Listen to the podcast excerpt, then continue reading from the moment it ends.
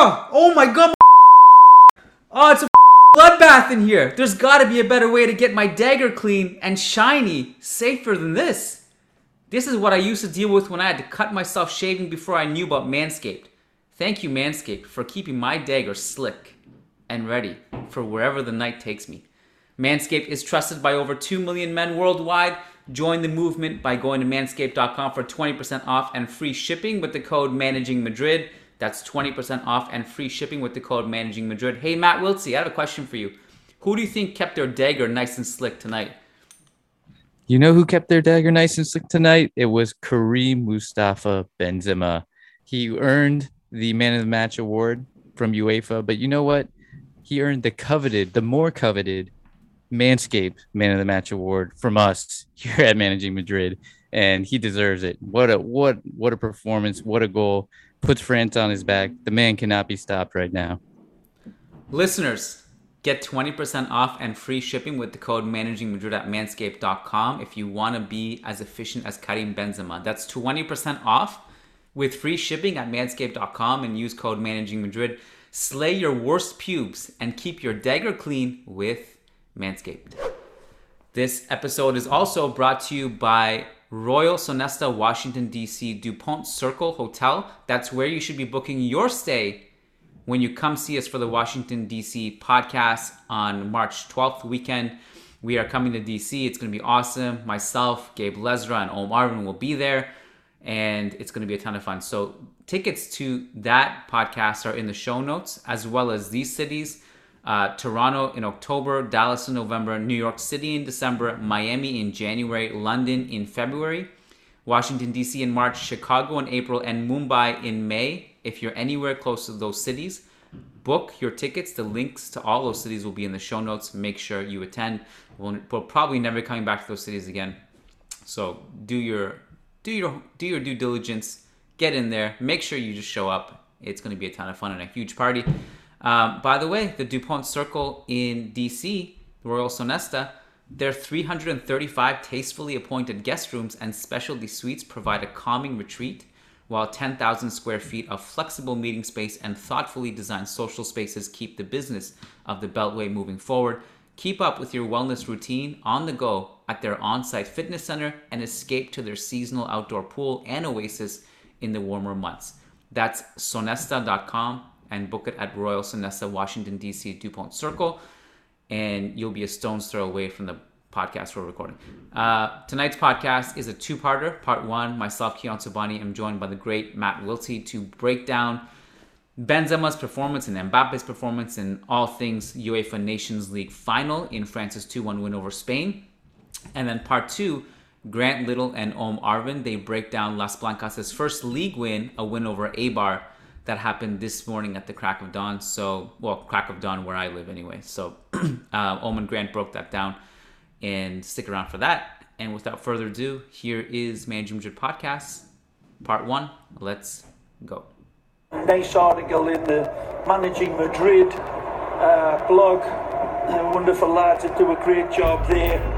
And it's worth reading about that man there. Karim Benzema needs the rest of the numbers reveal why.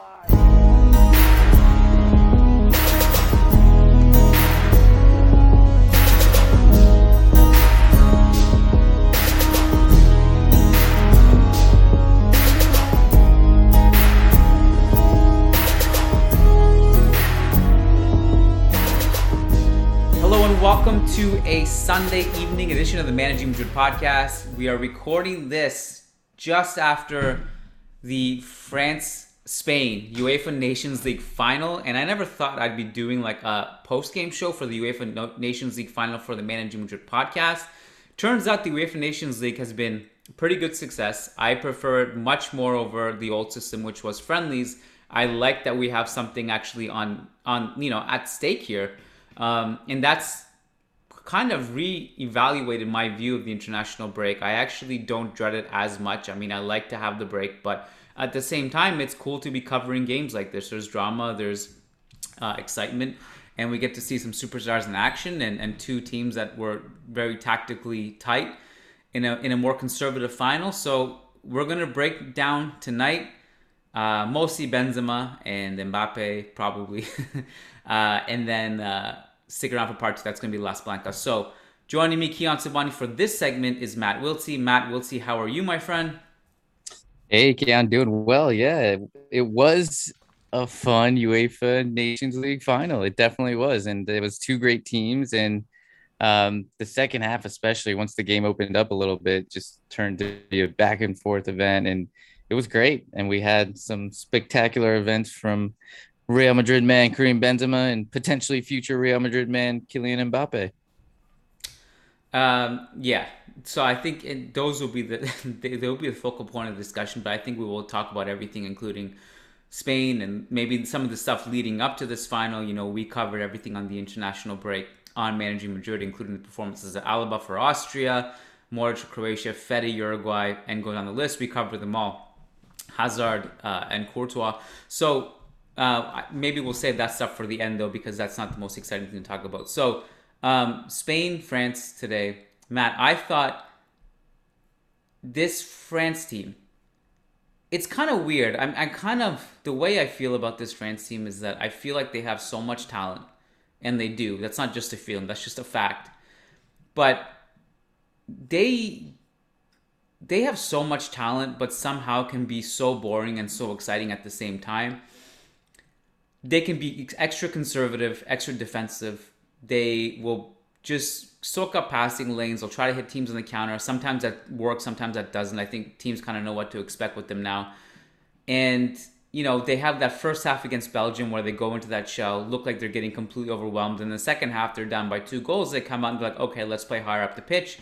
And Belgium retreat, and they're like, okay, yeah, so we, now we see this exciting version of France. You saw France versus Finland, I think it was, during the last international break. It was incredible to see Benzema and Griezmann together. And then the game before that, can't remember who they were playing, but that was uh, an awful performance, and it just didn't click at all. And then you look at this game, I just felt like defensively they were so good. And, and I think like a lot of the narrative or the commentary, the analysis on Twitter surrounding this game was all about Spain are dominating the game and they're just not scoring. And I'm surprised that we didn't see the opposite perspective, which was France are defending really well and actually feel really comfortable defending. And I, and I thought like they were going to just try to pick and choose their spots on the counterattack, and it just turns out it kind of just cancel each other out, Matt. So I, I, I'm curious to know how you felt that first half unfolded. Well, pound for pound, I think this France team is far better than Spain, just at a, on an individual level. Like if you take an individual versus an individual in every position, like France usually wins out. But to to Luis Enrique's credit, although we don't always agree with his personnel decision, I do think his actual um, his ability to kind of build a team and get that team playing uh, to his playing style and using his tactics, especially at an international level where that's very difficult to do in a short amount of time. I think he deserves tremendous credit in the way that he's built this Spain team and built it in his mold. And I think he's uh, I mean, it, it you saw that in the first half. Like this Spain team, not nearly as talented, but they were the better side. After it was a good opening five, ten minutes from from France, where Benzema was actually played through by a great Pogba through ball, and uh, looked like he was offsides there, but wasn't. Beat beats uh, Unai Simon on the dribble, but isn't able to cut back to Mbappe. Aside from that, like France didn't have anything, and I thought what it was interesting to kind of watch the tactical battle because. Um, I said on Twitter that like, I look, I like this new France formation. I think it gets, it puts Mbappe, Benzema and Griezmann in their best positions, and you can fit in like France just has a plethora of center backs. You can fit those guys in like Koundé and uh, then enter a new, a new player in Theo Hernandez, who I did not think had a good game. Um, and, but you, you get to kind of field this talent in all their best positions and make use of, of best use of your squad. So I liked the formation.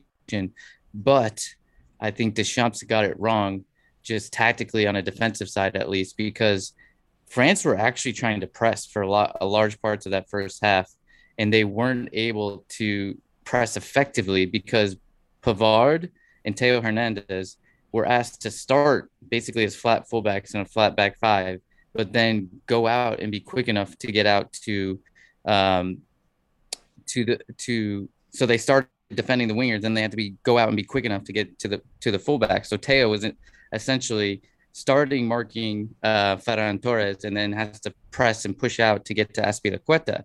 And so it was that's an impossible task, especially with how quickly Spain moved the ball. And so there's tons of space in behind the fullbacks. And I thought Ferran Torres had a great first half and really kind of, I mean, showed that Theo Hernandez, as much, as much as he's improved at A C Milan, still, um, still, I, I don't think he's the defensive player you're, you're looking for in that position, or at least in this type of game. And I thought Spain did a great job of exploiting those spaces. Yeah, I think um, I think that there's a lot of truth in what you're saying. I, I will say this about France. I think, you know, despite like the stalemate at halftime, you know, neither team really creating chances. Um, I think France were okay with that. I think France were okay with taking the Spanish Spanish attack out of the game. I think they read the scouting report from the Italy game pretty well, if you ask me. Like, all those off-ball runs that Sarabia made in that game against Italy, which threw their defense into a frenzy, um, France read that like a book. Three at the back. You can. There's, like, definitely sequences in this game. You can see what three at the back, if done properly, what it brings. Um, like, you know, Koundé, uh, Koundé, Varane, and uh, who was the third guy? Yeah, Kim Pembe. Yeah. Yep. So, you were on mute, I think. Um, so, uh, those three, like, you could just see it was... They, they the amount of ground they covered, because you initially had the thing that also France did really well over Italy was they pressed they pressed well. Um, they but Spain also were able to play out of it, but not enough, I think, to pass the front three. Once you pass the front three of France, those three are not going to track as much. Um, but if you pass them, you're in open water. But they, Spain didn't get in those situations that often, and even when they did, I think the three at the back had good coverage anyway. So I, I think it all worked out for them. So um, we should. Maybe talk about Benzema's, Benzema's performance. I think, obviously, you know, he did all of his magic in the second half. I, I saw just, Benzema was kind of a ghost in the first half, obviously. France did not have that much of a ball. They did not have many attacks. I think they had one shot total in the first half. Um, Benzema had a couple plays defensively, which I was just really impressed with. And I, and I know, like, not everyone cares about that stuff, but I do, and I know you do too. Um, I thought his tracking was pretty good in this game on the wing. Um, he also had to drop deep to help escape pressure because Spain were pressing high on that on that left wing in particular. So I, I thought his defensive performance was quite good. I obviously we don't have much to say about him with the ball or offensively because France just did not have much of the ball. But I thought defensively he had a really good first half. I wrote about that too um, after the Belgium game because his defensive work rate in that game as well was just it was tremendous. And I think. Um, In this game as well, I really noticed it in the second half. Like, he was hounding Busquets, really going all the way back to even his own eighteen at times to help kind of it, help defend and help be a part of that defensive block for France. So he definitely, I mean, that's something that's important to Deschamps. And I think he's, if there, if there's only one player in that field that doesn't defend, it's Mbappe. And so Benzema is one of those guys that has to, has to put in the work regardless of, Uh, what his position is on the field and how talented he is. And you mentioned that, like, he didn't really do much in the first half, didn't see much of the ball. Um, in fairness to Benzema, I think he really didn't have help because every time Mbappe got the ball or even Griezmann, I felt like they gave it away. Like, it was probably one of Mbappe's poorest first halves I, I've ever seen. Like, he got, I think he touched the ball only ten times and gave it away seven times. So uh, his touch looked a little heavy. He wasn't, there was one time he tried to turn Eric Garcia and just like didn't get it right. And uh, Laporte looked like he had the better of Mbappe. So um, it took him a while. Like, it didn't take him until I feel like the seventieth minute for Mbappe to really get in, into this game. And you could kind of say the same for Benzema until, until Spain scored. That's when they, those two started to really kick it up another gear. Yeah. Um, and, and I think, like, what what the other things you saw Benzema do well is just, like, he's going to obviously drop deep. And I, I think in, like, past games when you saw Benzema, Mbappe, and Griezmann together, part of the reason it didn't work is because they're all kind of similar. And while that can be a good thing because it provides you fluidity and interchangeability, um, it also, I felt like Benzema, like, couldn't do that thing with Real Madrid where he drops deep and just kind of does the link up thing, because in France, Griezmann and Mbappe kind of want to do that too. Um, so, you know, one of the games before, in the previous international break, he was just kind of basically playing as a number nine. He was expected to sit at the top of the box, or in and around the box, get the ball there, hold it up, and and quick play, quick one-touch passes. He can do that role fine. But I think he's really in his flow when he's able to drop deep and do do certain things. I thought he did that more in this game. Um, I just want to say quickly, because you mentioned Spain's lineup and Luis Enrique and criticism and stuff. I, I think, like, when I saw that Eric Garcia came in and Rodri came in for Koke and Pau Torres, my feeling was basically like, look, I Pau Torres and Koke were two of Spain's best players against Italy. Pau Torres was really good defensively, and Koke was, I thought, really important in their two-way presence overall.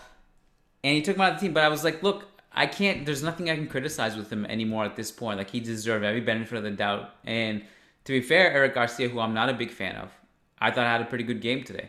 Um, and, you know, maybe some bad luck on the Mbappe goal, which we'll get to.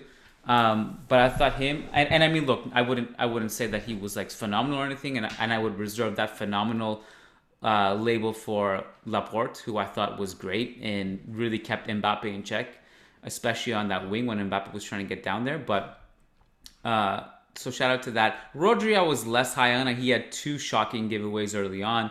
One of them led to uh, Benzema nearly rounding the keeper. I'm not sure if it would have counted anyway because I was offside, but still. Um, so there's that. Uh, let's talk. About, was there anything else from the first half that you wanted to, to discuss? Well, I just wanted to add, I thought Rodri was terrible. Um, I thought he was really bad.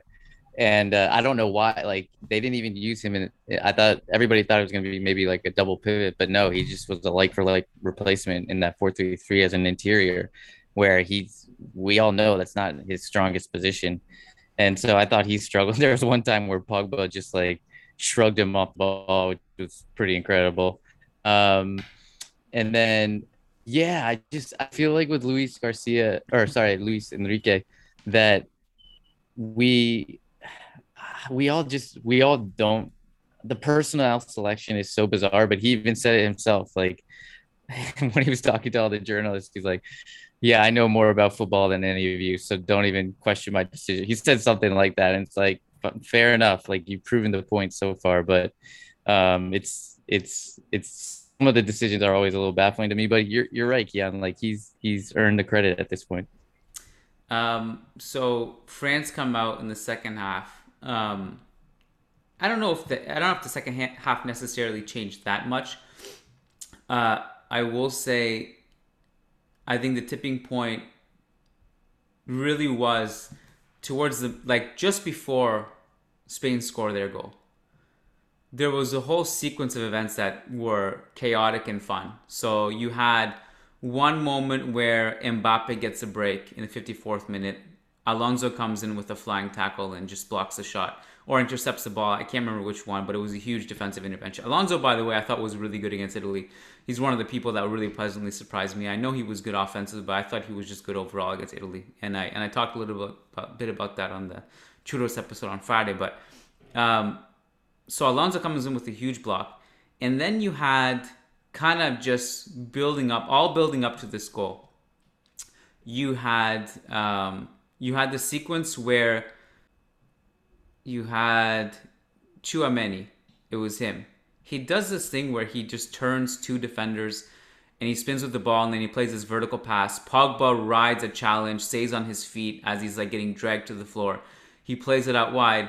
Um, that leads to Theo Hernandez hitting the crossbar. That would have been an amazing goal. Like, I think if that went in, we would have been talking about that as as just one of the great team build-up goals of this international break. And and then, like, seconds later, Spain come the other way. Busquets plays a dink pass to uh, to Oyarzabal. And I don't know. I thought, like, France's center backs had a great game overall. I thought, out of the three in particular, Koundé was awesome. Strong challenges everywhere. He was throwing around Ferran quite quite easily. He was getting the better of Gavi because he's just much stronger than Gavi, just and he was much quicker than Oyarzabal on the wing. Koundé was a standout to me, but then you have Upamecano comes in, and obviously he comes in for the injured Varane, right? Um, and I don't know what he was doing. He just looked confused. He looked like he you know, he, he kind of misread the play and then he couldn't recover and the ball just kind of bounces off him, doesn't deal with it well, and Oyarzabal scores. And I thought, I was like, yes, this is going to open things up a bit big time. And then seconds later, Benzema just cancels it out with a moment of magic. So I kind of, this is this is a really cop-out thing to say. I honestly felt like that when Benzema let that fly, I thought it was going in. I was like, if that's going in, you can see the trajectory, you can look at the way he hit it. I thought he, he just got it perfect. You can't hit anything more perfect than that. The way he cut in, just an incredible moment of just like dropping your balls on the field, high stake moment. It's a final. I thought it was phenomenal. I jumped out of my seat, happy for happy for Big Benz, man of the match award. Um, clearly, I was just so happy for him in that moment, and really like you can see like, to be quite honest, like France just has, has really used his superstar aura since recalling him to the French national team. And I think it's taken some time. It's taken some time for it to click, and it still hasn't fully clicked with him, Griezmann and, and Mbappe together fully. I don't think. I don't think we've seen the best of it yet. Uh, I don't know if Deschamps will be the man who will finally figure that out. But I, I think him in a vacuum, he's looking more and more comfortable. And he's really taking the leadership role too. And it's amazing you think about, like, he hasn't been in the national team for what, five, six years? Was it more than that? I can't remember. He comes in and he's immediately the leader. He's he's the captain of the ship. He's, you know, he's giving away penalties to Mbappe. He's giving confidence to the team. He's giving some something, some oomph to the attack. I was thoroughly impressed. Uh, I'm continually impressed by this man. He's been amazing. Yeah, I mean, that that Spain goal, Upamecano, I don't know what was going on there. That was shocking defending. Like, and I've I haven't seen enough of him to um, know whether or not this is like a consistent theme in his game. But I have seen things like through social media and online that like he does have a blunder like this in him, um, and so it it obviously gets magnified being on at this scale on the international level in a final. But definitely, uh, definitely sees his stock drop a little bit there. Um, and I was actually surprised that Kimpembe started over Lucas Hernandez, because with Koundé and Lucas Hernandez, you have the option with both to do that elbow back roll that, that Om often talks about, because uh, they're both comfortable playing either as right back or left back. And so um, in a three back, three center back system, they can, either of them are com- can be options as the elbow back there. So I was surprised he, he, uh, he got dropped for this match, but um, going back to, to Benzema and the goal, like like you said, I mean, it was, I felt like it was the prototypical FIFA goal that everyone tries to score, like cut in, down R one, curve it, and then curl it into the yeah. upper ninety of the opposite opposite corner. Literally just perfect, perfect goal. Um, and just Benzema deserves it. Like, I, do you think, is it fair to, is this like outlandish, or is it fair to say that he's, this start of the season, he's performed close to peak Messi, Ronaldo levels? Is that fair to say? Benzema right now, close to peak Messi, right now, Ronaldo levels? This start of the season, yeah. The numbers speak for themselves. Yeah. I, at this current juncture of the season ended now, yes. The reason I'm hesitant to say that is not because what you're saying is necessarily wrong, but because my my brain is already programmed to know that what we're no seeing from Ben, yeah. well, what we're seeing from Benzema right now, Ronaldo and Messi have been doing for over a decade, which yeah. is just yeah. crazy, and that's why they're the, they're the two goats. And like, yeah. so that, and but look, to be fair, you know, Lewandowski has had a crazy stretch too. And I don't, like, if we're talking about Benzema doing this, I think we have to talk about him. So, but I'm just saying this moment in yeah. time, like this small subset of the yeah. season. Yeah, he's versus... been he's been unstoppable. Yeah, he's, yeah. there's no two, there's no there's yeah. no way around it. He's been unstoppable. He's yeah. exactly what we need, exactly what anyone needs right now in their team. Like he's just he scores. He he's he's far from a stationary striker. He defends. That that's not something you see like. A lot of these unicorns we see offensively, they're yeah. devoid of defensive duties. They don't yeah. press. They conserve their energy. Benzema is just start to finish. He's just one to, like, full throttle, minute one to ninety, defensively working hard, like it pressing, tracking everything. Like it's just crazy. Over the last twelve, here's another question for you. Over the last twelve months or even eighteen months, would you say Benzema is a better player than Mbappe? Yeah, yeah. I think I would too, yeah. Yeah, I don't think that's that controversial. I mean, it might be on football Twitter with the guys with the Mbappe avatars, but yeah. uh, I think... I, I, I think from just everything standpoint, when you factor in everything, the holistic approach to the game, the defensive ability, the pressing, the link-up play, the leadership, plus the goals, the assists, the playmaking, all that stuff, the consistency. Yeah, I, I think I think that's true. And that's why he will be a, a higher candidate than Mbappe in the Ballon d'Or ranking. He will be. I hope he will be. I I, I, don't, I don't know. Um, So yeah, well, that'll be actually be interesting to see how that plays out, because like I just feel I don't know. I mean, maybe it's just us Real Madrid fans, but like I don't know if the rest of the footballing world is like campaigning for him or anything. Like even to get on the podium, like I don't even know. Like I just don't know what uh, the reaction is outside of Real Madrid circles. That's the thing, and I and I, I'm not going to name any country because I that I feel like that would be irresponsible of me. But when you look at the way Ballon d'Or is voted, and every single country in the world gets rep- a representative to vote, and you just go down the list, alphabetical order of these countries and who they're voting for, it's like, dude, you can't just vote for the player from your country. Like, you know what I mean? Like, so that's not always the case, but I do feel like there's not a complete, um, there's not a complete science. Like there, there's, it's very possible this goes wrong, and that's, Ballon d'Or has gone wrong. It's not necessarily an objective vote. Um, but it is what it is. I think I think the general consensus, hopefully we'll see, you know, what Benzema's done. I, I'm not going to necessarily say he is the clear cut, he should win it, but I think top three is a fair place, and and number one would be a fair place as well. But, you know, I would understand if Lewandowski won it, to be honest. He's been he's been phenomenal. Um, this leads us to the Mbappe goal. So I, I after Mbappe scored that goal, I basically couldn't watch the game because just out of confusion as to why that goal counted. I was very confused. I spent the entire second half after that goal, after that point, reading rules of the game, the FIFA rules. And I kind of went back and forth on it. I actually never thought it was a good call. But I think I've landed somewhere as an open-minded human that by the book, that is possibly the right call. But I don't like it. I don't like the rule. That's where I've landed on.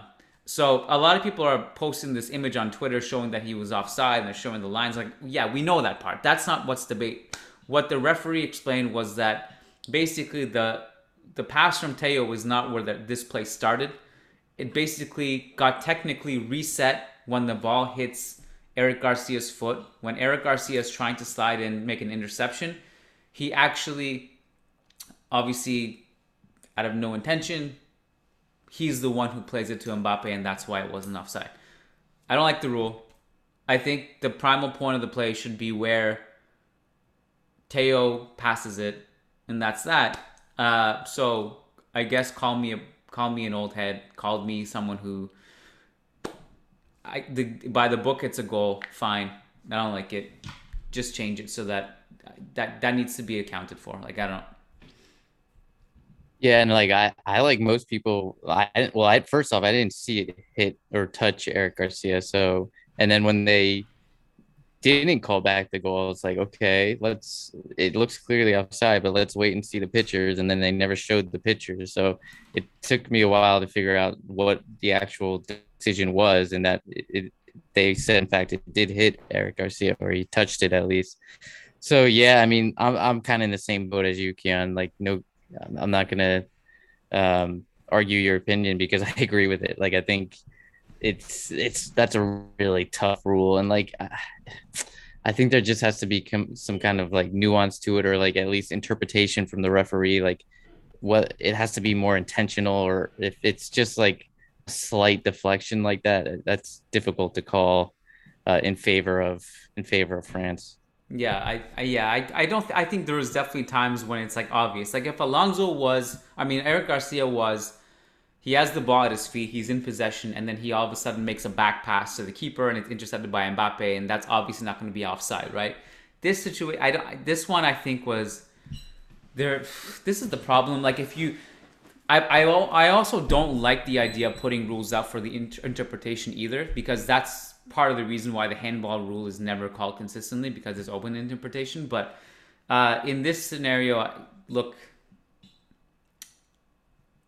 I get it. I, I it's a tough one. Like if it, let's like because like I don't know if you, if there's a way you could put it out of interpretation. Actually, now that I think about it, because yeah, and I'm I'm just like I'm one of those people that like life isn't black and white. Like we live in the gray, and so as much as we want to take the interpretation out of it and everything like that, I just feel like it's impossible. So you, you might as well, like, that's why we have referees, is yeah. because like, that's why they're there, to have that interpretation. So like, I just feel like, yeah, it's, it's maybe makes their, maybe makes their job even more scrutinized, but I just, I just think that's the way it should be. I didn't, I didn't see, but did the line, do you know if the linesman had his flag up for that one? I don't know. Yeah. I, cause I feel like he kept it down the whole time. Um, So I was even I don't I don't even know if like it would have mattered if V A R existed or not. Like if they would have called it offside and then V A R wouldn't have been able to overturn it. I'm not sure, but um, either way, I I suppose uh, I, I suppose by the book, I'm I'm it is what it is. Um, Mbappe had low key like I, even just going back to the Belgium game. When France were just completely pinned, their only source of offense was. Um, Mbappe just dribbling past players to break lines and opening space for others. And today, you know, Benzema's probably going to get the accolades, and rightfully so. And Mbappe will get recognition. I mean, he had the freaking winning goal. He had six shots. Um, and just one of those players who can just generate offense from you out of nothing. And Tim and Benzema were, were their, their two best offensive players. I will say I thought Pogba's been low-key good for a long time now. I don't know if he's getting the recognition he gets. Some of the passes he can hit, especially when under pressure, or even if you don't put pressure on him, he's going to just burn you with a great ball over the top. Um, one thing that I did find interesting was that uh, France's entire build-up for large stretches of this game was just Lloris just hitting long balls. And I and I knew that was the case, but then when I looked at the numbers, Lloris had, don't, I hope you haven't looked at this because that would ruin the game, but how many long balls do you think Hugo Lloris had today? forty. Oh, Jesus, come on, man. No, twenty-six, twenty-six. Oh, damn. twenty-six is a crazy number, though. It's a lot. I thought it was going to be really, really crazy, so that's why I went, Fair enough. I went high. Uh, but uh, Unai no, Simon had like... nine by comparison. Wow. Okay. Yeah. The, the well, contrast. That's and Spain were forcing that too. Yeah. I mean, that's what Spain wanted, and it, it worked because Lloris constantly hit the ball out of bounds. Yeah. Uh, yeah. Um, so I, I think you know Spain's press was really good. I, I think I think both teams actually played pretty pretty well. I think you know this game could have really gone either way. Uh, I think France were good defensively, and Spain were pressing well. And it just kind of broke France's way, and then that's how it went down. I don't, I don't necessarily agree with the idea that Spain were dominant. I think they had a lot of the ball. I think they had struggle. They they struggled to get the ball between the lines in the final third. That's where their struggle was, and France deserved credit for that. Um, well, I think Luis Enrique is, has made this Spain, this group of players, a team. Like it feels like a team, regardless of who's in there. They obviously missing a lot of key personnel. And I think a guy like Ansu Fati, if he can eventually become fit, would be yeah. a game changer for them. But like they're missing a lot of key pieces, yet they still feel like a cohesive team. And so that's a huge credit to Luis Enrique. Um, and I mean, this the France squad. I feel like Deschamps is trying to get there, and he had that, and, and now maybe after the Euro he lost a bit of it, and now he's trying to reformulate that team. But when you have guys like Mbappe, who just even we talked about it, like his first half was terrible and he didn't really come alive in the second half until after Benzema's goal. But when you have a guy like him, like his change of speed is so lethal, and just the threat he can constantly provide just with his raw abilities, it automatically makes you just a dangerous team. And I was trying to think to myself, like the difference. Because obviously Vinicius is super fast, super quick, and um, and Benzema is this, or uh, Mbappe is the same, but like there's different, there's a difference to their speed. And I'm trying to, I was while well, during this podcast, I've been trying to think like, what is it? Is it quickness or speed, like which one has which. And I think the difference really for Mbappe is just his long strides. Yeah, his super long legs, long strides that like allow him to like gobble things up and um, maybe look like this. The sprint speed looks even faster just because his legs are so much longer. Um, but yeah, I mean, it's that that threat he possesses just from his pure speed alone is is mouthwatering. It's that change of pace, and I, I think this comparison's been done a lot, so it's not a fresh take, but Ronaldo Nazario, it was a very similar change of pace where he could do the, the step over one way and then just drop the other way and just drop the defender with it. And they kind of have a similar playing style when it comes to that. Benzema has that too, especially when he was younger, he he played like that. But um, I I think it, it's just devastating to watch him play. The th- and you look at this France team, and again, a team that, especially in recent history, like let's say the last twenty-four months or so, twelve to twenty-four months, they haven't been this offensive juggernaut where they're creating chance after chance after chance. They're they're scoring goals that are really difficult. And that comes down to just being a superstar and transcending some of these tactical things. You look at Benzema, Benzema's goal against Italy. Forget the one today, which was brilliant. The one against Italy, he was surrounded by three defenders. And he even talked about that after the game where he was like, you just have to like, um have hope in that situation, and you just got to keep going until the last second. It was incredible that he found the space to shoot that in the bottom right hand corner, and it was an Mbappe step over that created the goal as well.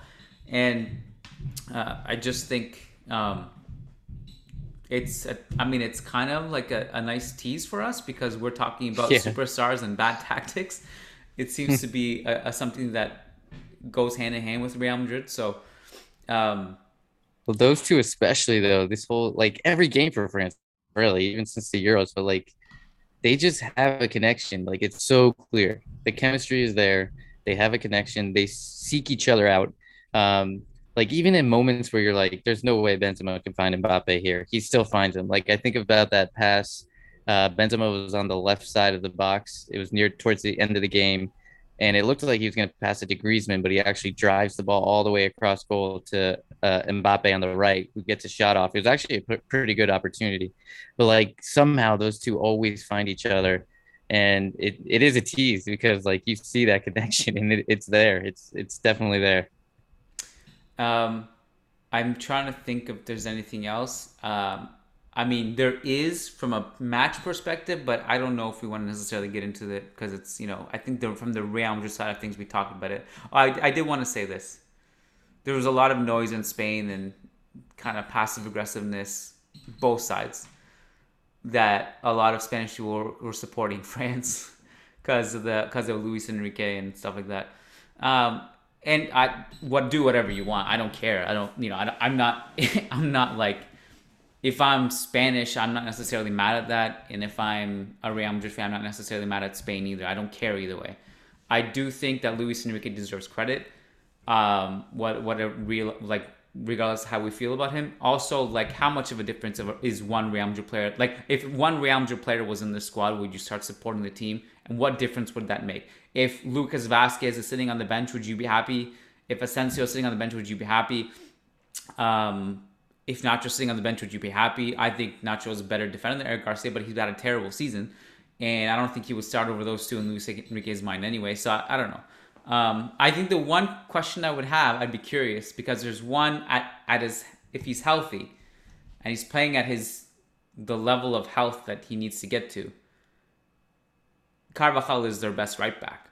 So I, I wonder what happens if he's healthy. If if, if what, what will Lucho do then? That would be really interesting, but... Um, I, I like that we're seeing like a lot more of Azpilicueta and Marcos Alonso and these Premier League guys in the Spanish national team because I think they bring something, and I think that some those are two players that really haven't been used that much historically.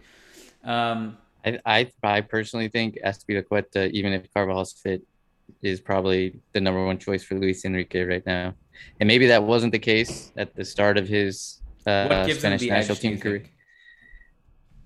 I think just his reliability and like he's proven, I mean, he's, he's one of those guys that like consistently gives you seven, eight out of ten performances. And he's just, he does all the little things right. Like he's probably one of the best one v one defenders in, in the world. like, I, I don't think that's outlandish to say. Like, Azpilicueta is a very, very good one v one defender.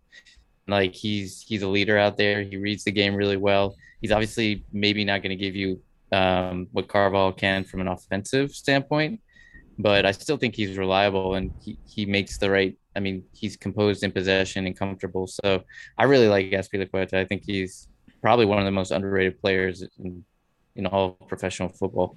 I liked him. I had a lot of praise for him when we were playing Chelsea last season in the Champions League. I think – I think the offensive stuff matters, though. But I like if you look, I guess it depends on the opponent. But today, they needed better overloads because they weren't getting into good positions in the final third. And I feel like if you had like Carvajal or or whoever, maybe even like Adamo or Marcos Llorente would have helped in this situation. I'm not sure. But if you just had the overloads going past Kimpembe on that side and giving Ferran something to work with, if you look at Azpilicueta's and Marcos Alonso's heat map, they're very deep in this game. And so I, I think someone like Carvajal could have helped a lot in that manner. Um, but, and, and you look at like some of the, the switches to Azpilicueta because he was the open man on the far side. They're just going to be less effective. If They're going to be more effective, I think, if it's Carvajal there. But uh, Azpilicueta is a fine choice. So my point was just that I think I think it's silly that if you, you feel like you have to go against Spain because of Luis Enrique, is my point. Because uh, I don't know, we're, we let's if you look at this objectively, it's not like we have peak Xabi Alonso, Sergio Ramos in the team, you know? Yeah, and like who knows, like some of those guys could eventually become Real Madrid players one day. So like it's not. I mean, who knows? Pau Torres, uh, Laporte, Ferran, Ferran Torres, Jeremy. Like, there's plenty of guys that could maybe become Real Madrid players one day. You you gotta you gotta admit though, this is like uh, uh if this if you're a Real Madrid fan, anti-Spanish national team, this was a wet dream for you tonight. And Mbappe yeah. and Benzema beating. Yeah, seriously. yeah, seriously. Uh, so. Uh, Let's let's wrap it up here. We got part two coming up with Om and Grant. They are going to recap Real Madrid Femenino's first win of the season. And we'll do some quick housekeeping. If you haven't booked tickets to the upcoming Toronto, New York, Dallas, Miami, D C, Chicago, London, Mumbai podcast, get on that ASAP. Um, and Tuesday, Matt and I will be back over on patreon.com slash managing Madrid to do some stuff. I'm not sure. We're not. I don't, I'm not going to have a traditional loan tracker this week, but we'll do something. I'm sure we'll figure it out off air. So if you want access to at least two bonus shows per week and more, usually patreon.com slash managing Madrid is where you go to pledge, join the army, and we're growing. Uh, once we get to a thousand patrons, uh, we are going to give away a bunch of stuff, including a signed Cristiano Ronaldo jersey. We are currently sitting at, uh, let's see. eight hundred twenty-two. So we're about one hundred seventy-five, seventy-eight people away. So once you, once you get that, spread spread the word, um, join the army. You guys will not regret it. You get so much value for like three bucks a month. It's nothing. It's it's less than a cup of coffee. So do that. Uh, support the show, and we will be back on Tuesday. Thank you, Matt. Appreciate your time. Thanks, Kiyan. It was All fun. Right. Talk soon. Take care. Stick around for part two. Hello and welcome to Las Blancas Podcast. I'm your host, Om Arvind, and as always, I'm joined by Grant Little. We're here to discuss a win for Real Madrid Femenino, two wins in a row. Oh my God, we haven't been able to say that at all this season. This is literally the first time we've won two games in a row. I would say another unconvincing performance, but at this point, it feels like we kind of got to take what we get. I don't know if we'd say like the vibes are immaculate, but at least better vibes than where we were like a week, week and a half ago, right? Yeah, the vibes are better, but not great. I'm not going to lie. I I came away from this happy that we had three points, but also a little a little irritated just that the situation, and I'm sure we'll get into it, but obviously the three points is the most important thing because we needed them badly. We needed them badly. And this was the first time we'd scored multiple goals in an official match since June third, when we did so against Real Sociedad, or no, the last game of the league, I think in, in um last season. So a little rough, but we we got it done. Yeah, I have to say, like, it's been a bit of an irritable day for me based off stuff I've learned and then watching this game where it just kind of felt like same old, same old. It was highly reminiscent of last season's win over Eibar, where I, I think, I, you know, over the course of ninety minutes, that that Eibar side actually played better versus us, but we won three one um, because that's that's the quality we had. Remember, Aslani getting on the score sheet, I think, from a penalty, and then Cardona as well, and then someone else. It might have been I Olga. I believe Olga. Well. Yeah. Olga. And so, like, just that first half was reminding me of it a lot, even though, like, it wasn't really the same high press or anything like that. They were a bit more conservative. Just the idea of Eibar outplaying us and then us finding our way back into the game. It was reminiscent of that. I remember we were high, highly critical of that performance. But, yeah, it was just I, I think I'm reaching my breaking point a little bit with, as I said, some stuff I've learned.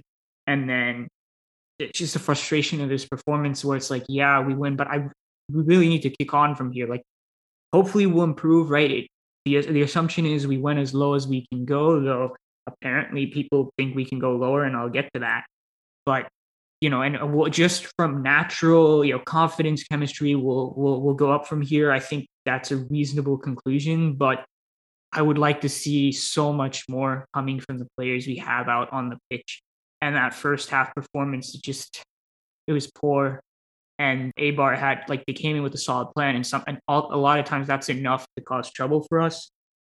So before we get into talking about the actual game, you know, why I'm so frustrated, some information I've learned. So you probably already saw this if you saw the squad list article I released because I posted it there, but Pere has re-injured herself, her ankle, and that means probably another month out.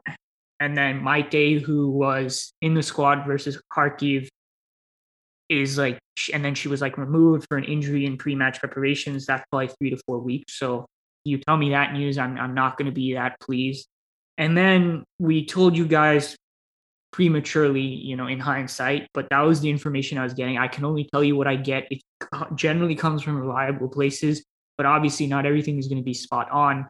And, you know, in hindsight, I kind of get the sense that everyone who was telling, and it was multiple people, right, who were being told by their sources, I get the sense that it was, they were almost communicating their hope rather than the reality, because what I have learned now is that Aznar is not going anywhere unless it becomes a disastrous situation. I have no idea what the fuck that means. Disastrous situation. It seems pretty disastrous already. I don't know what what more than one point in out of fifteen is like disastrous. This is what I mean when I said some people think apparently we can get lower. So apparently, Aznar, ha- I mean, obviously, Aznar has the confidence of Anor Rosell.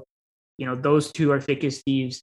And then, you know, apparently Begonia, who is kind of like the deputy of Flo, who's kind of come in to oversee things. And she apparently has confidence in Aznar as well. And those are the two key people. And yeah, so that, I mean, it has to get worse somehow. And because we literally were at rock bottom, I don't think it can get worse, right? Like I said, the natural conclusion to make is we're going to get better just because the players will start to get better.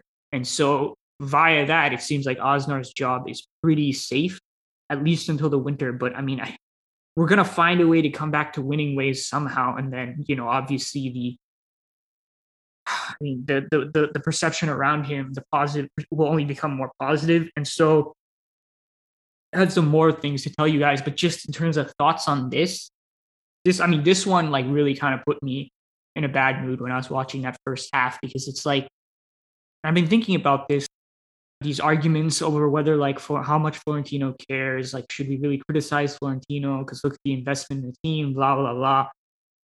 I'm not really convinced he does, to be honest with you. Um, it feels like we, we've honestly done the bare minimum, and honestly, the bare minimum can take you a long way in women's football because most teams do less than the bare minimum. Let's be frank.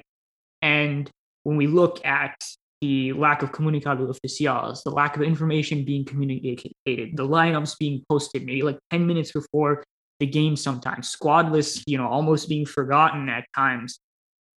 That and, and you know, stuff like ads on the Twitch stream where Kiyan decided he was going to watch live today. He went to the Twitch stream and was greeted with some beautiful ads mid-match, and he like messaged me and he was like, the hell is going on? And I was like, welcome to watching Real Madrid Femenino football. So you take all that together, we've been complaining about this for a long time, right? And then the idea of basically a coach remaining in charge through a spell this bad is unprecedented in Real Madrid history relative to the expectations that we set at the beginning of the season, right? I don't, you can correct me if I'm wrong. I don't remember all one hundred something years of Real Madrid history. So if there's an instance, feel free to correct me. But when there's an expectation, for example, you know, to finish top three, right? And you're well below, like you're really putting yourself in a hole. For example, getting only one point in five games to the to the point where people are like, God damn, can we even do it? I don't think there's a single manager in Real Madrid history that has survived. And of course, when we say Real Madrid history, we're talking about the men's team because the women's team has barely existed in Real Madrid's history. And that's kind of my point, right? Like it it just feels like, oh, yeah, I mean, you know, oh, well, the women's team is doing bad, but, you know, it's it's the women's team. So, you, you know, whatever, we'll just see how it rides out. Whereas, and you can argue that all of a sudden, the most reactionary institution in the history of football that only looks at results when dealing with coaches, right? It's just about results. You know, we we have we play such good football in fourteen fifteen. We have bad luck with injuries. Maybe Ancelotti makes some mistakes. Doesn't matter. He's out, right? Lopetegui, oh no, you're out. The only time you've shown any grace is like in an interim period when the expectations have been lowered. But when the expectations are high, which they absolutely were coming into the season, or they should have been, and there's no chance. It do, there's no process. We don't look at underlying performance. We don't look at if, if the results aren't there, you're out, because that's how much we we as an institution care about winning. And it's not like Florentino has ever been stopped from making a decision by not having requisite football knowledge, right? Like we're not talking about a genius, you know, footballing person, right? I mean, he's he's a financial genius. He's aware of football. Obviously, he has, you know, he has a mind attuned to the game somewhat. But we're talking about a guy who thought it was okay to replace Makelele with Beckham and, and stuff like that, right? And obviously, he's matured since then. But we're not talking about a genius, right? And so people might say, oh, Florentino's delegating, right? He's delegating the women's section to people, which I'm not saying is necessarily the wrong thing to do. But this idea, and I'm just forming counter arguments that people might say, I'm not saying people have said this to me, but you know, the idea that it's like, oh, well, he can't make a decision on the coach because it's hands off. I assure you, Florentino can still read a league table, even though it says Femenino next to some of the teams, because that's the only thing ultimately that matters when Real Madrid makes decisions about whether to fire coaches. Where are you in the league table? How many points have you won? It doesn't take any sort of footballing knowledge. And it's, this is just, to me, what signals, on top of everything else, on top of the way the team has been presented, the shoddiness of the communication on social media, et cetera, et cetera, et cetera, just communicates to me a lack of care coming right from the very top. Because if this was the fucking men's team, this coach would have been gone after the Real Sociedad result at the most, right? Just no chance they stay on. And yet, I mean, Aznar's here. And obviously, I'm not arguing that you should do it based purely on results, right? That's what we said Aznar probably needs to go after the end of last season. And that was ultimately the conclusion that we came to. I'm just pointing out the discrepancy between the history of like one hundred plus years of, of a club going only by results, and then bang, all of a sudden, it's about the process. That's bullshit. Like, I don't believe that at all. It's okay, Aznar has somehow convinced a couple of decision makers in the in, in the women's section that he's fine. And Florentino is just like, whatever, you know, I, I'm not going to involve myself, right? It's not like Florentino has been involved in any of the transfers. Not, I mean, that's all been Ana Rosell. I would start to like seeing a slightly more hands-on approach from the fucking president of the club. Not because I think he's, you know, necessarily going to be an incredible influence, but to show that he cares, right? Because he certainly is hands-on with the men's team, and if only with making a decision about the coach. So that's kind of the point I had there. I don't know if you wanted to add anything, Grant. It was a bit of a a rant there, but I kind of needed no, to get that off my chest. I completely am on the same page. And the thing that is the most baffling is, yes, last year we wanted to have a new coach because although results, the, the results were above and beyond what we, any of us predicted early on in the season. We did not really, we thought qualifying was best case scenario. I don't think any of us said that second place was going to happen.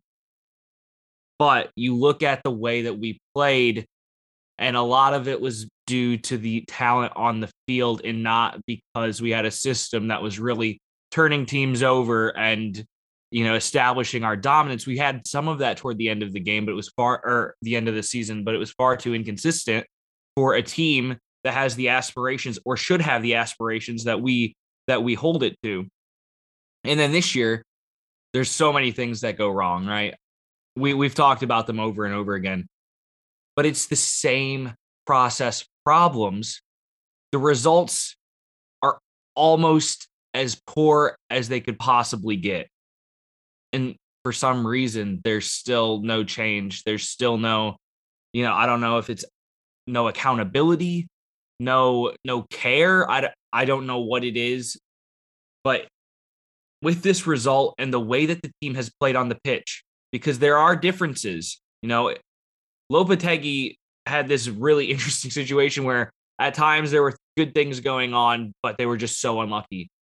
We have been so unlucky, but we've also been poor.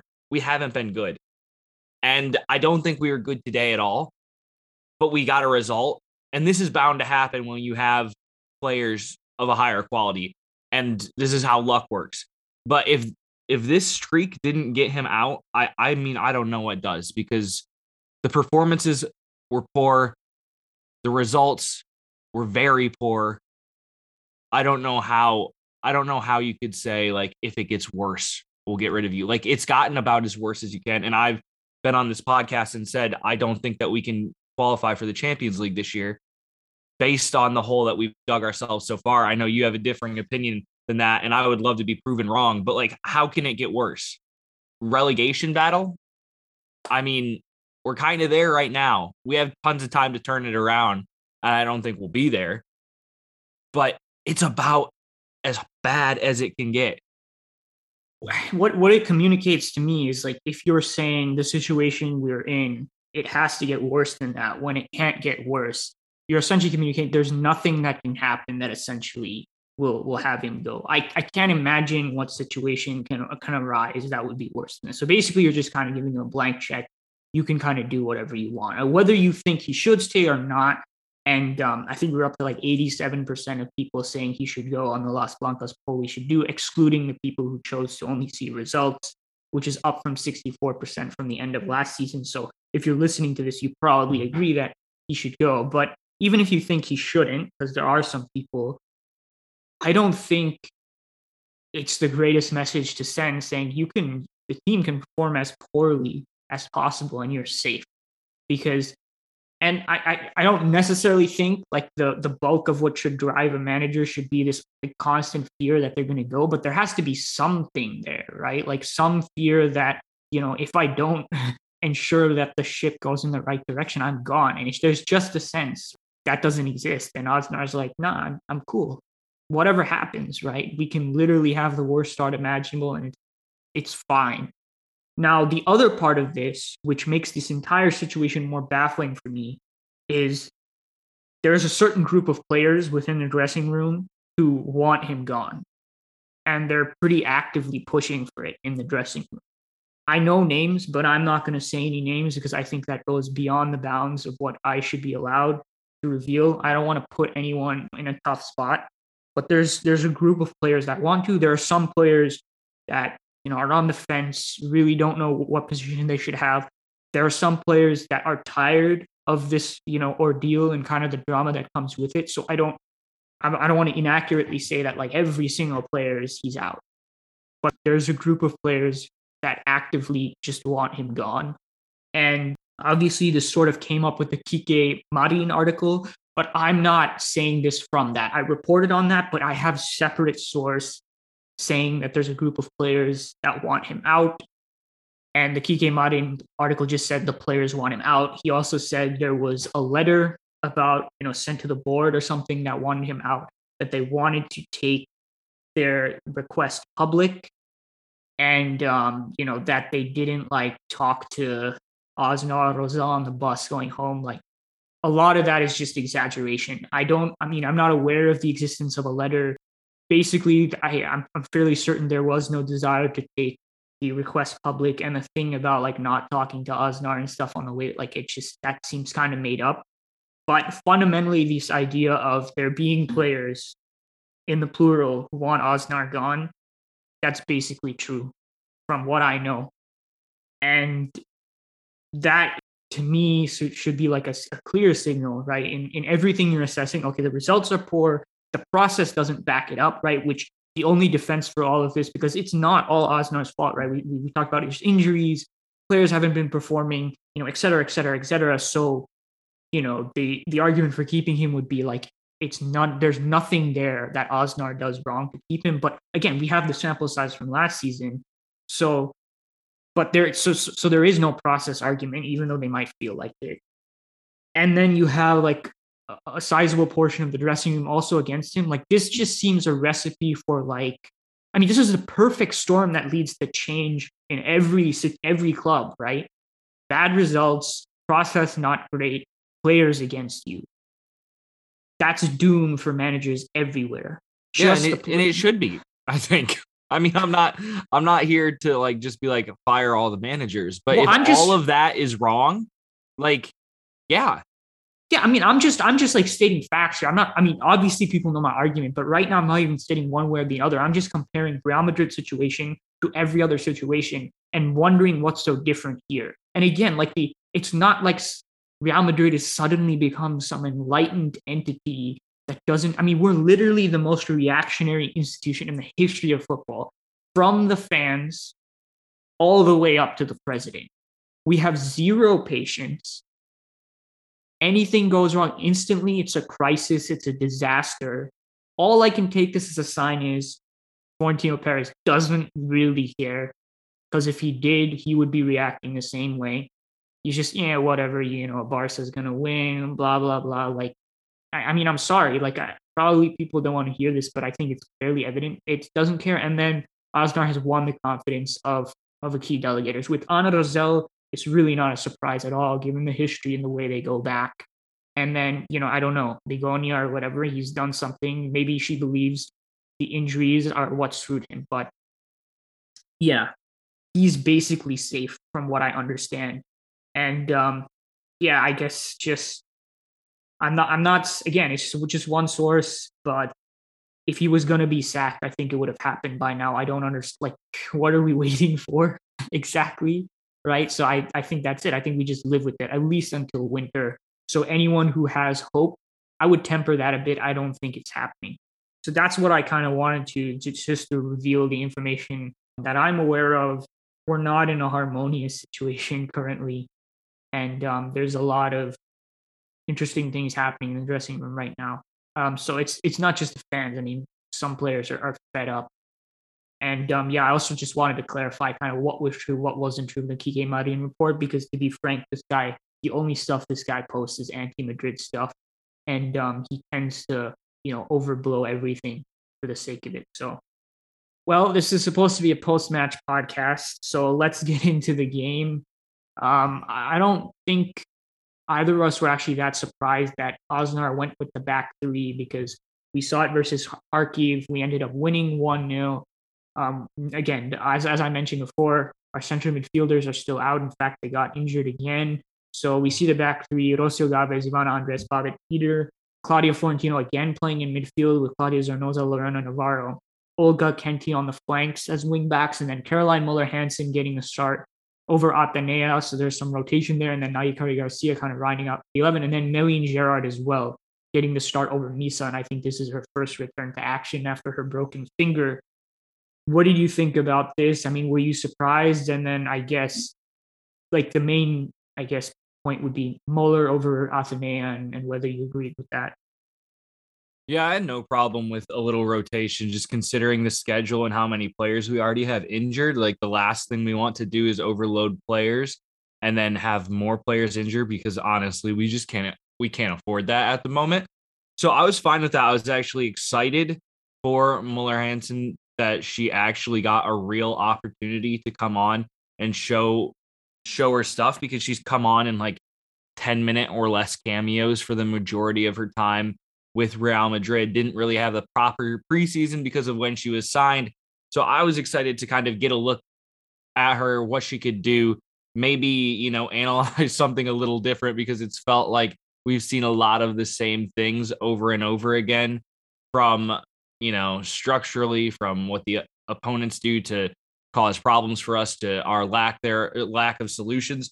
So this was this was something that I had marked down early on. It was like, I, I'm excited to watch this. And I mean, she didn't disappoint. We'll get into it.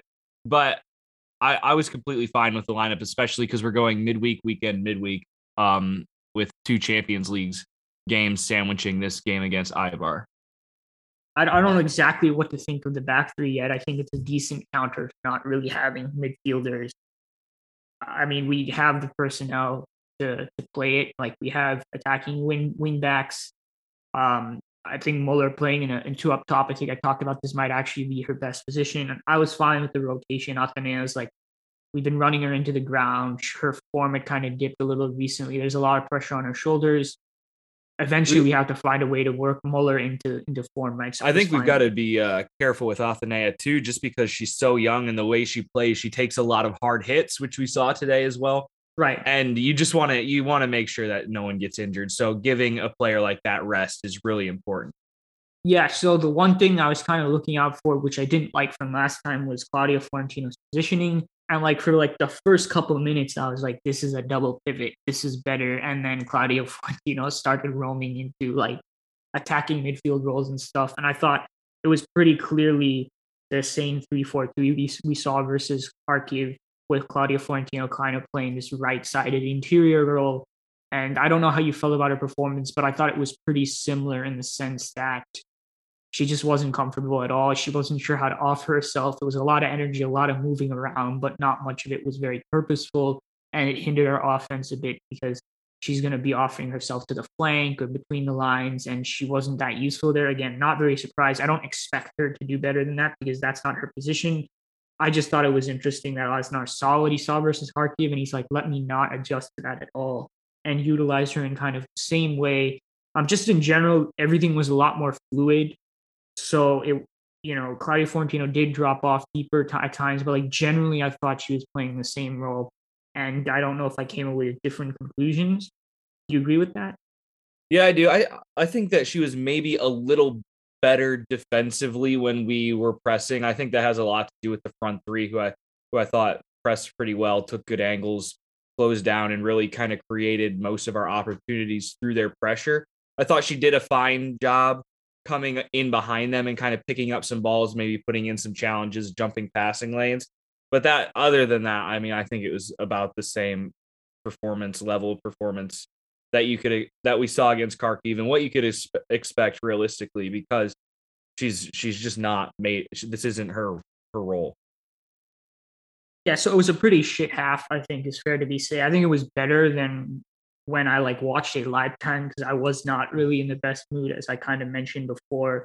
And I went back and it's like, okay, it's not like we were getting overrun or anything. And when I think about the fir- the Eibar performance from last season, it wasn't like we weren't giving up that many one versus ones. Like, they had an early chance that that Milene did like a good job saving. They obviously got the goal, but it wasn't like, oh my god, we're conceding chance after chance.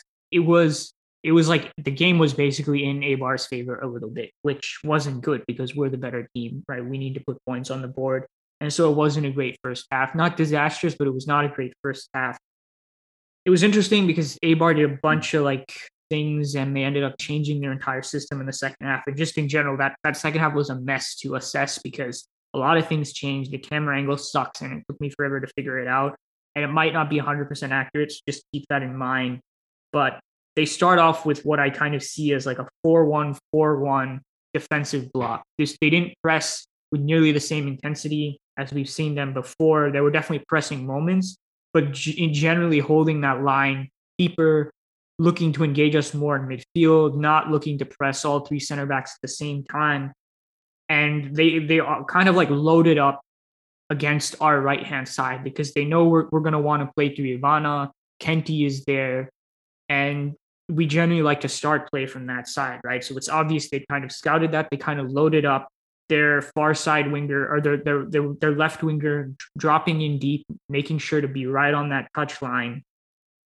And this may have confused people a little bit, but one of their central midfielders would step up onto Zornoza and kind of shadow her before dropping off. So it kept coming in and out of that midfield line.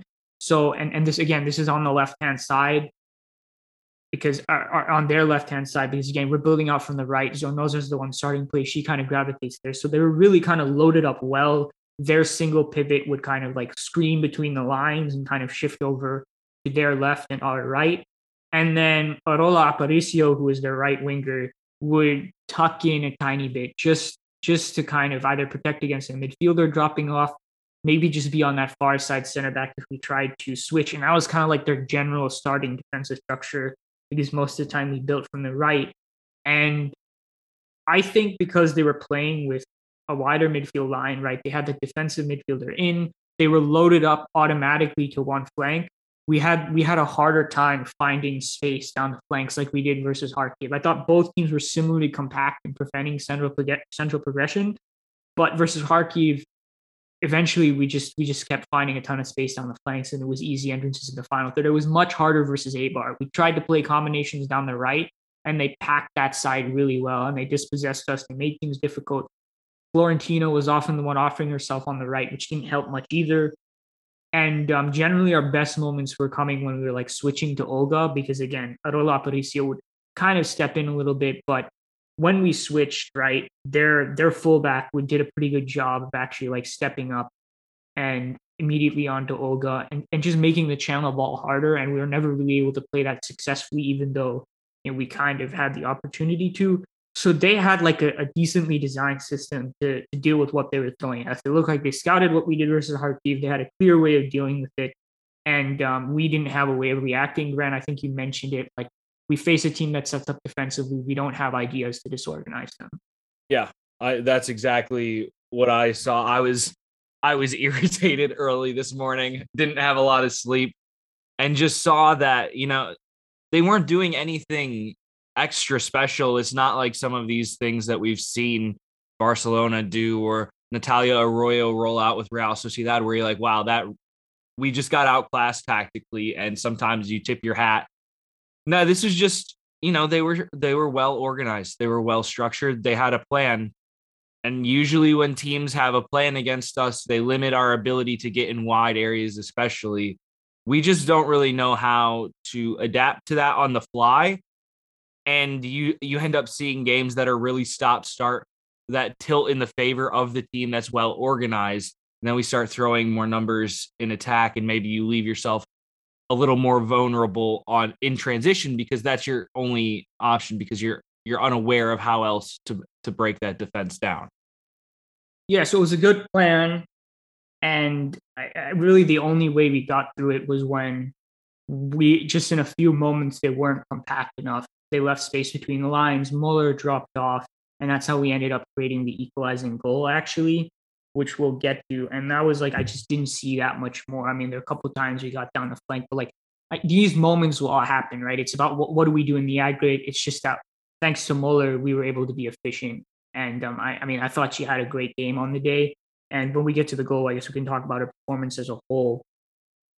And so the other thing Eibar were doing, right, because it wasn't just a defensive thing, they were troubling us on the offensive end. So their their defensive structure, giving them transitions, and obviously because Orolo Aparicio was often positioned rather high and a little inside when they were defending, and we weren't, again, another issue with us not consistently going side to side, not really looking to shift that defense more to create more openings and not just have to wait for the defense to give it to us.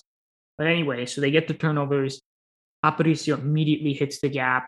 In, because in behind the fullbacks, and they're playing through balls, looking to get runners in transition. That was a problem. And then also, like, especially later on in the first half, they started to play good stuff coming out from the back.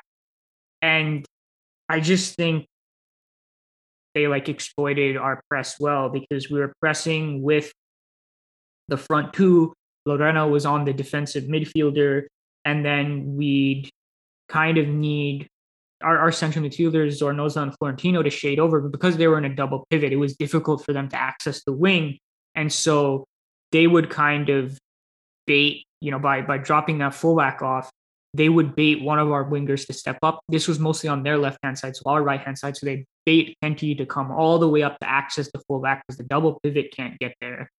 And then their striker would drop off and drag Ivana there.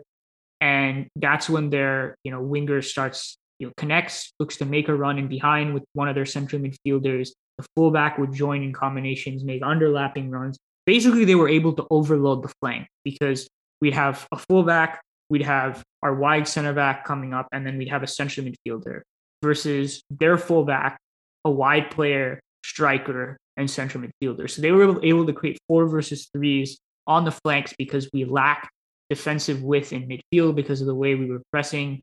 We decided to go player to player instead of, you know, blocking off the pivot with with one of the strikers like we usually do. So that was an interesting choice. And they got, they had moments where they were just able to cut us apart on the flank, got into the final third, attack kind of stunted from there. But it looked like they had, they were like really simple passing combinations. It wasn't anything super genius. It's just that they had the free player on that side and they were able to execute. So that kind of stood out to me as like, oh, they have another idea of how to kind of clearly exploit what we're doing. And um, I thought that gave us trouble. And it all just kind of contributed to a half that we weren't really able to control. They were, Eibar spent a surprising amount of time with the ball and entering our final third. And it just wasn't the greatest performance. Basically, I thought tactically they kind of had our number in the first half. And then besides Muller, it's not like any player was stepping up massively to kind of cover it, right? Yeah, I I immediately thought that the amount of importance on the offensive and defensive end for the wingbacks, Kenty and Olga, was going to be an issue because they're both great players, but they were so integral in offense that they need to get forward. They need to overlap. But then if Eibar tries to go quickly, go in transition, it requires them to get back so quickly, quickly as well. And you saw a lot of the time that Eibar was having success in behind Olga on the outside of that third center back over there. And it seemed like we didn't really have a plan for how the back three was supposed to protect against that width and how, and there was no real adjustment to cover for Olga when she gets forward. Yeah, so normally when you have three center backs, defending the channels is not the issue you're most worried about because that's the point of having three center backs. You can send the fullbacks up way higher. You have the wide center backs position in the half spaces, so you can defend those areas. But basically, Eibar knew, especially with Ivana, like she's going to be really aggressive. She's going to step up. If we can overload that side and we're crisp with our passes, we can exploit the fact there'll be spacing behind her. So they drag the fullback up, they drag Ivana up, and then it's kind of like up to Rocio to be the one covering, but she's the central center back, right? She can't come all the way over. And they were able to play through, go one versus one with her. And yeah, I mean, it was just a case of like getting the extra number there and being able to exploit what they knew we do defensively. And I just thought, I, I really think we we needed Lorena defending wider, right? So we could we could commit more numbers there without completely conceding the far side, which is what we were scared to do with that double pivot. And you know, regardless, we conceded the, the far side anyway because there's only so much you can defend with the so, so so much of the pitch you can defend in a double pivot in midfield. There were moments where kind of Lorena like adjusted and tried to do it. But on the whole, it was like that kind of triangle defensive structure, double pivot, five at the back. And it was just too easy to suck our players forward and play through us on the wings. Speaking of defensive issues, that goal we conceded, Grant, that wasn't great, was it? Oh, my God. I was so pissed. Yeah, th- th- this goal comes in the eighteenth minute. It's coming off of a corner kick. Ivana heads it out to the top of the eighteen. Eibar heads it back in. Rocio kind of heads it out and toward the, it would be her left of the box, Ibar's right of the box. And Morera takes this kind of heavy touch in between Nahikari and Olga. And the entire defense freezes for a minute while Morera just sprints toward the ball. It was like they all stopped playing because they thought it was going to go out. Morera gets to the ball. Olga is completely out of position. Nahikari is late to arrive to try and put pressure on the player that's crossing. She's able to really pick a pass. Still not terrible. We had numbers in the box. We had the area of the box that the cross went into. We had like four players and should have been able to, to get ahead on the ball. The ball's going straight towards Bobs, who kind of waits for the ball to come to her rather than attacking the ball. And in comes Kuki, just sprinting through, taps it in. it was just shambolic defending from start to finish. So that was poor. That obviously was my worst point of the day. And I was just like, was not, not here we go again is what I thought. Like, yeah.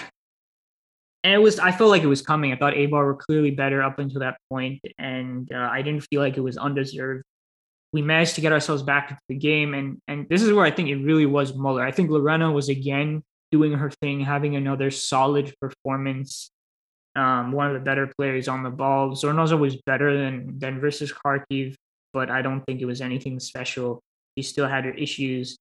Muller, I think, was really quite impressive on the day, and um, basically the only player in attack until Athenea came on. I thought Naikari, I mean, we talked about, oh, Naikari's link-up, best link-up game was in this last Champions League match. Let's see if it continues. It did not continue, in my opinion. I thought her slop touches were sloppy, admittedly not necessarily put in the best position to receive at all times, but just wasn't as crisp as I wanted it to be. And um, I mean, not to drag this whole thing up, but I do think, you know, we've seen a large sample size without Esther now. And I do believe there are incompatibility issues between them. I mean, I did like literally just forty minutes straight as Grant just sat there talking about the entire thing. But as I pointed out then, like it, that can't be the only reason. I think this is shown. This is this is why. And I'm not even saying it's all on Naikari, but like there are other factors involved, right? It's not just, oh man, Esther is destroying her. Well, Esther's gone and it's still not been great. And um, yeah, I mean, if the team is not going to play well as a whole, if we're not going to be able to progress the ball reliably, and Naikari is also not able to, you know, do efficient link-up play, then she's going to have a poor performance regardless of who's next to her. And I didn't think she was really all that great today. Really, it was Muller to me who was the most efficient. I think she started to get used to, okay, I know where other players are going to move. I know when I should drop off, when I should get to the ball. I think that little cameo she had versus Kharkiv, which was decent. It was nothing amazing, but It, we finally had something to talk about. I think that gave her the confidence she needed. And then she came into this one and was just a lot more purposeful. She didn't look lost, essentially. And uh, she was the only player who was really able to receive between the lines, showed well, linked decently. There were a couple of good carrying sequences. And I, I felt like we, okay, we finally got to see, okay, this is what she can offer us, right? She's, she's a good back-to-goal player. She can carry the ball nicely, decent dribbler, can get herself out of certain situations. And then she has an added box threat, which we saw on the goal, which I, I grant, I mean, you can break it down fully, but receives, links play, sends it wide, and then a really sharp run on the blind side, splits the defenders, excellent header. You know, it's a classic movement where you drop off, make, make the make the late run where the defenders can't see you and put it away. Like that was just a textbook movement, and that got us back in the match when it kind of, we were like, where the hell is a goal going to come from? So really good performance from her. I think people were writing her off way too soon. I mean, I know some of it is jokes, but I, I think it was going a little too far. Like, we've downgraded from Jakobsen and Cardona to, like, Caroline Muller. I mean, like, she's barely got a chance to show herself, right? Like, I don't know what you were expecting. And now that she's finally got a bit of rhythm, that was a good performance, and it was the game-changing performance.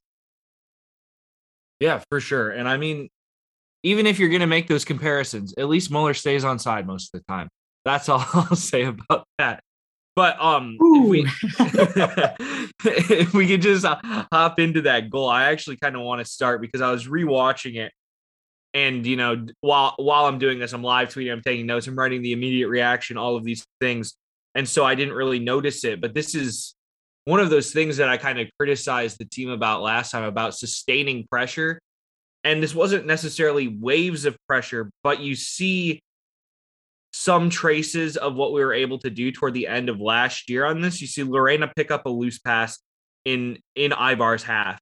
Quick touch to Claudia of Florentino, who plays kind of like this wall pass that's under hit to Zornosa. And because it's a little under hit, Zornosa has to sprint towards it and take it over a sliding defender. And then she has space. She can take her space a little bit, plays it wide to Kenty Robles down that right flank, cross. It gets cleared back out, and we recycle possession after Lorena wins it back through the counter press all the way back to the goalkeeper. And this is where we start to see the origins of the goal. We build from the back. Ivana eventually gets it, goes to Kenty. Kenty plays a ball back to Rocio. Rocio plays a really nice line-raking pass, and this is where we're talking about Muller dropping off. Muller drops off to receive, back to goal. Nice layoff. Muller then, as soon as she makes that touch to lay it off, curls to start making her run in the box, and Lorena goes to Kenty down the flank. That same spot where she was just in. This time, Kenty gets the cross, absolutely perfect, finds the head of Muller, and that was a heck of a finish with her head.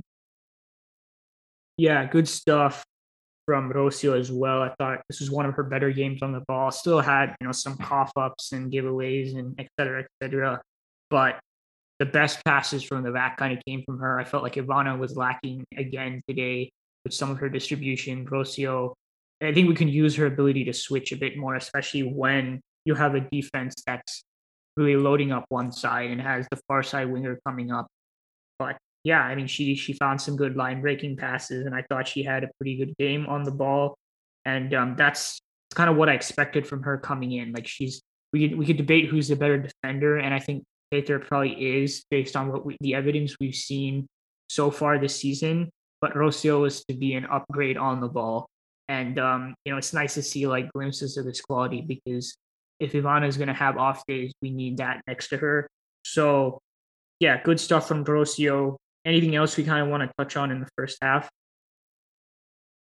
No, I don't think so. I think it was clear just the the energy, again, after scoring the goal. This team is extremely, like, I don't... like volatile, like when things go wrong, they go too low. And when things go right, they may even get a little too high. We need to have the confidence to be able to kind of ride game state, whether it's good or bad. But that kind of helps us, you know, it helped us in um in the Kharkiv game and and things like that. I just for for this team to perform consistently, I would just like to see them have a little bit more mental fortitude when things get good, to not get overexcited, and when things get bad, to not get too down in the dumps, and stay centered and continue to try and do what you know you have to do to win this game. And I think that's kind of the struggle with the, with the new team that's that's trying to understand the expectations and difficulties of being at the top, of being the favorites. And uh, I think that will come with time, but also I think it's gonna it's gonna be a while, right?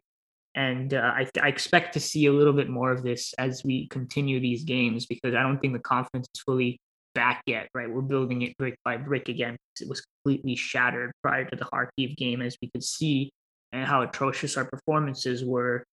And even in that game as well, as we discussed. So second half, this is where everything just becomes incredibly confusing. It took a couple of rewatches for me to get it all down. But Eibar, for whatever reason, changed their system. And I think this was a mistake, because I was trying to figure out, obviously the goal gave us more, but I was trying to figure out like what really changed in the second half. And obviously Atenea comes on and stuff like that.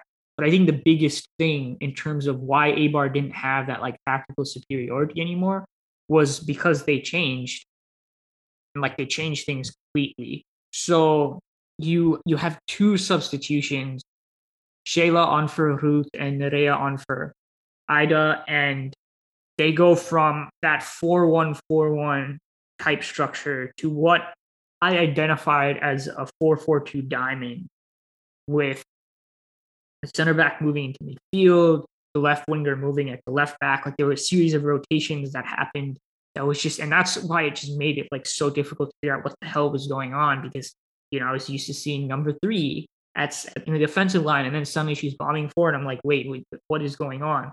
But essentially kind of settling in on it being like a four four two diamond. And the interesting thing was like attacking and defending in that same shape. I have no clue why she did, why the manager did this. Maybe I can find some post-match quotes that maybe explains it. I don't know if she even talks about it, but they went to four four two diamond. And the only thing I can guess is that they started to get a bit scared that Muller was finding some space between the lines. And they felt like, okay, we need to shut that down. So let's pack the center like this. Yeah. And then maybe that would deal with it. But I just think it killed everything that was good about what they were doing in the first half, which was they had the nice defensive width versus our wing backs. They were denying us the ability to go wide just super easily. We'd have to do a lot more to manufacture space there. And then it helped them in attack because they were able to overload wide areas, take advantage of our defenders stepping up, and then play in behind. But if you're going to play with the diamond, you're playing through the center. I mean, you can still send a central midfielder and striker over there, but it's not nearly as natural. Like, just the structure of the, the nominal formation is you're going to play through the middle and overload the center a lot more, which just didn't wasn't Eibar's game at all. And that's kind of like the structure with which they attacked. And I just think I just felt like it took everything away from them. They still had their moments here and there. Again, in transition, they were still able to get going. But I just felt like they didn't really have that much of a chance anymore of scoring a goal once they did that, because offensively, they, they killed their main method of progression besides transitions. And then defensively, all of a sudden, and I got this sense in the second half without really being able to understand why until I went back, we started to get way more space out wide. And it just became worse for them when Athenea came on and was able to kind of go one versus one and was able to attack those wide channels. So there are more adjustments to talk about, but Ben, I don't know if you had like any thoughts about that, any any indication of why they may have gone that way after what felt like a fairly successful approach in the first half, even if they did end up conceding. Yeah, I think that maybe this is um, that that reactionary results-based change that we were maybe talking about a little bit with managers, but seeing this on the pitch with the formation switch, because I thought Eibar outplayed us in the first half. We had that one like three minute section where we, we looked good. And other than that, we did not really play well, but Eibar didn't also create all that much. So maybe they're worried, like you said, about Muller dropping in a little bit.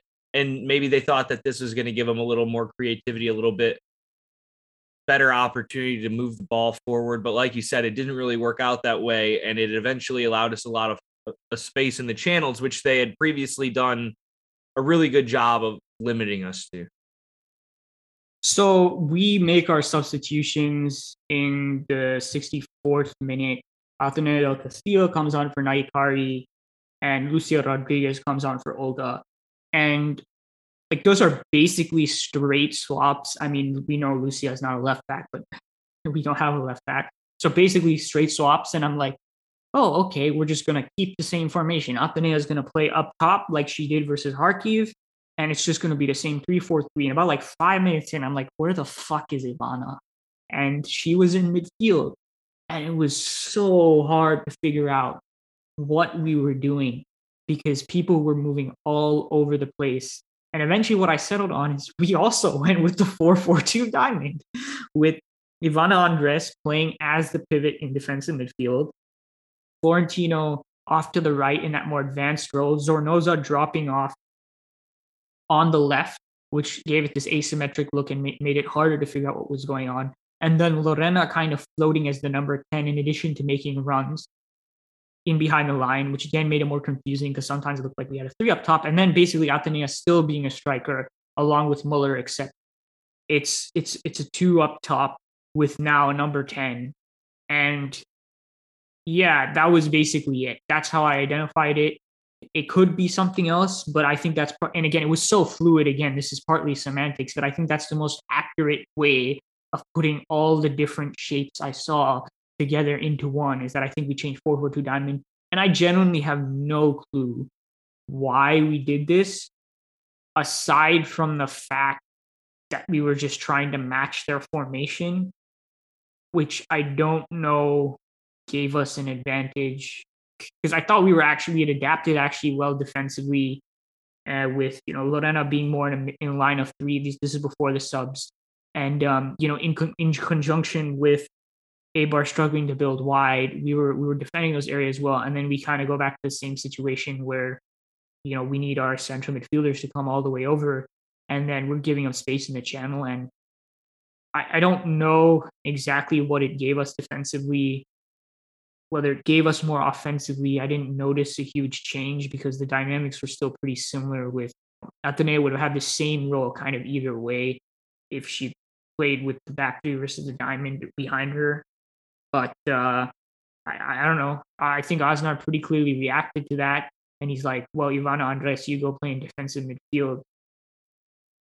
And uh, that's what happened. How did you like Ivana's performance just in midfield in general? Like, I mean, first of all, did you see the same thing I was seeing? And um, of what you saw, how did you like Ivana kind of just roaming in all those zones? It was hard to tell. It was very hard to tell, like you were talking about. But I thought the formation switch led to us losing control and inviting a little bit of chaotic transition, which we benefited from, especially with Athenea and Lucia. But it also left some very, very, very dangerous gaps at the back. And I think you get into a lot of trouble when you're moving players out of position, that you're just going to have misunderstandings across all lines of the pitch, the spacings vertically, the spacings horizontally. And I don't think she did all that bad, but the fact that it was so hard for us to figure out like the formation other than the atrocious camera angle says something about maybe the lack of structure. And like that can be fine. And like when you're attacking, because you could have these float fluid motions that we see Barcelona play with and things like that. But when you're defending, you normally want to have a pretty clear structure. And I, and I think we lost that a bit. And I don't think we defended all that well in the first half, but I think we were very vulnerable toward the end of the match. And if there were some better passes, Eibar could have carved out a couple chances. Yeah, if we have Alexia Puteas, Aitana Bonmati, Adri Guijaro, Mariona Cagante, sure, let's be ultra fluid. Let's play total football. When I have Ivana, Andres, Claudio Florentino, Claudio Zornoza, Lorena Navarro in midfield, maybe I want a little more structure, a little more clarity over what exactly is going on.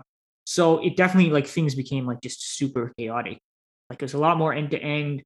I thought Ivana was all right. I, I think it was clear she had more idea of what she was doing than Claudia, for example. But again, if Claudia played in defense and midfield, she might have a clear idea. I thought some of her passes were decent, but it was just like, it was all over the place. By the way, we were also defending in a similar way to Eibar in that we just stayed in our shape. So it was like player to player everywhere all of a sudden, which would contribute to chaotic atmosphere. And yeah, it was, just, I don't know if it had that much of an impact besides that, because Eibar probably like killed themselves a little bit with what they did, and they just couldn't get that much going. But the fact that we brought Atene on made this entire thing a net positive, or it coincided, like all of this coincided to be a net positive, because Athenea got her mojo back one versus one. There were nutmegs, there were turns. She was just going straight after, after defenders who suddenly had no protection on the flank. And um, I thought she played well. It was a really bright cameo from her. It's good to see that a couple games where things aren't coming off from her doesn't get her down. She still goes at defenders with the same confidence, the same verb, and it was great. It was a great cameo. I thought she added a lot, and I think she might be the one to make Kiyan's column where he talks about the women's team for the first time, but we'll have to wait and see. But um, it was a good game for Kiyan to catch live and see his his new favorite Real Madrid Femenino player kind of come alive. So that was positive, and I think that ultimately kind of contributed to us having the, the better of the second half for kind of the rest of it. But other than that, I don't think, I think I had a much better feeling about the second half live, because my emotions were just swinging wildly. Whereas rewatching it, it was like, yeah, we're better. But ultimately, I don't know if I come away with, with it from this with like massive confidence, because again, I don't know how much we actually created from open play. I mean, there were, there were some dangerous set pieces there. Obviously, the goal we scored, there was a Babette Pater header. There was one Ivana Andres shot that was just like went over the bar from, you know, the inside of the box. But And then obviously the Lorena chance very early on. But other than that, it, I didn't see that much. Um, perhaps I'm forgetting stuff. You can remind me. There there was that one chance right at the beginning of the second half. Yeah, that's half, the that, Lorena. That's the Lorena. Yeah, that, that Muller ca- carved out again. And that, that was a good chance. But even still, that wasn't a great chance. It looked like a good chance because it was close. But, you know, a shot at the top of the eighteen isn't always, you know, a very high X G chance. No, you. That's a fair point. We're we're very much a process over result, as we've been talking about type people here. But it was it was a decent opportunity. If that comes in the context of a bunch of better chances, like that's fine. It's nice to diversify it that way. The positioning of the players dictated that would happen. It was good play from Muller.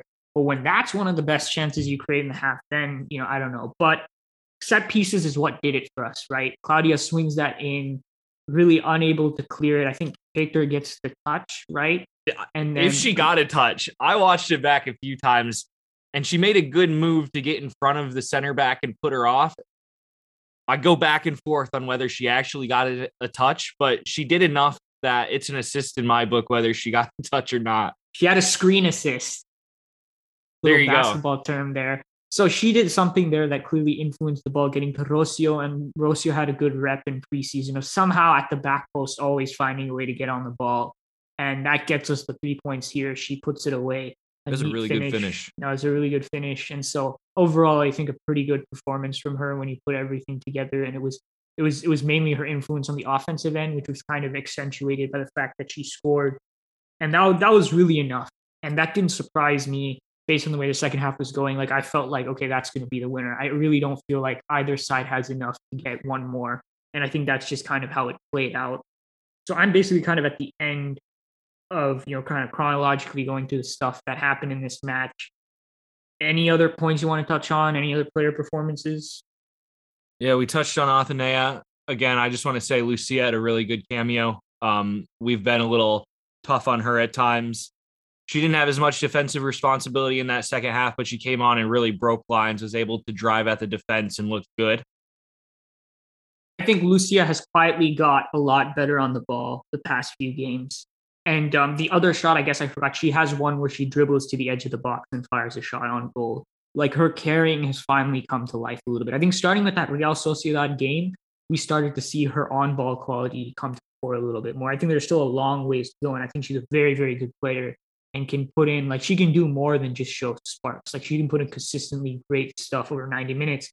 But I think it's gone under the radar because we all are like, well, she doesn't look great at left back. I mean, fine, but I think on the ball, she's gotten better and better. I think versus Kharkiv, we talked about, oh, a lot of times she was in bad situations and ran the ball into a bunch of people, but she was still able to get herself out of certain situations. And I think she's slowly kind of finding her way. And this is this is what's going to take us forward and back to better form before the better players come back, is players, new signings starting to find their way, like Muller, like Lucia, hopefully Zornoza, hopefully Naikari at some point.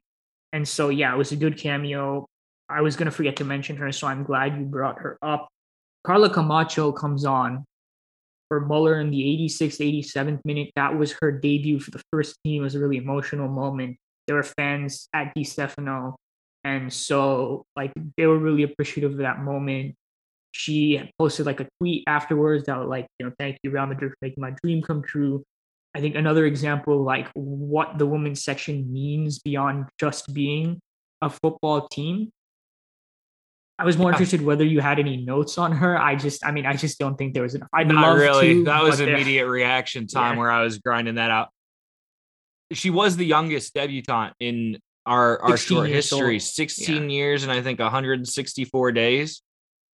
Yeah, an so absolute a bit of, child. a bit of a bit of history there. Yeah, an absolute child. Uh, a bit of history there, and um, I think one to watch for the future. We do have a lot of promising young players. Paula Partido is in the squad. We've discussed Ariana Arias before, though she hasn't been getting the call. Which the much. alliteration names coming through the academy. I love it. I just noticing that now. I, I noticed it when you said it, but that's pretty. Is that impressive. Is that how we're deciding? You know what? If if they're this talented, maybe there's something to it. You know, we'll do some yeah, co- I'm gonna have to name my kid something that starts with an L. What's the R squared value for players who have have like the, the same starting letter for their first and last name and footballing ability? I, I maybe it'll be statistically significant. Who knows? So yeah, a good moment there. That was like I think my favorite moment of the game. Well, besides maybe the Muller header, because I just feel like people have been hard on her, like unnecessarily. And thank God we finally decided to score a goal for ourselves. That was the first goal we scored. As you reminded me, when I said our first goal versus Ghana, that was an own goal. It doesn't count. This was our first goal. And then we ended up getting the second versus Rocio. So, yeah, I guess cause for celebration. So the ones yeah, everybody I mean, predicted too, right? First goal scorer Muller, second goal scorer Rocio. Course. After the preseason, though, I wouldn't have been that surprised if Rocio was the, the true. She was player. She was all over the set pieces, but Muller would not have been the one I predicted, mainly because I didn't think it would take us this long to score, and I knew Muller wouldn't be an immediate starter. So, yeah, I mean, we started off pretty negatively. I think got to air out a lot of our frustrations, but ultimately, I think room to have more positivity in terms of where we're going forward, because again, as we talked about, we're we're moving up from rock bottom, and we're starting to see signs from players that should raise the ceiling of our offensive performances.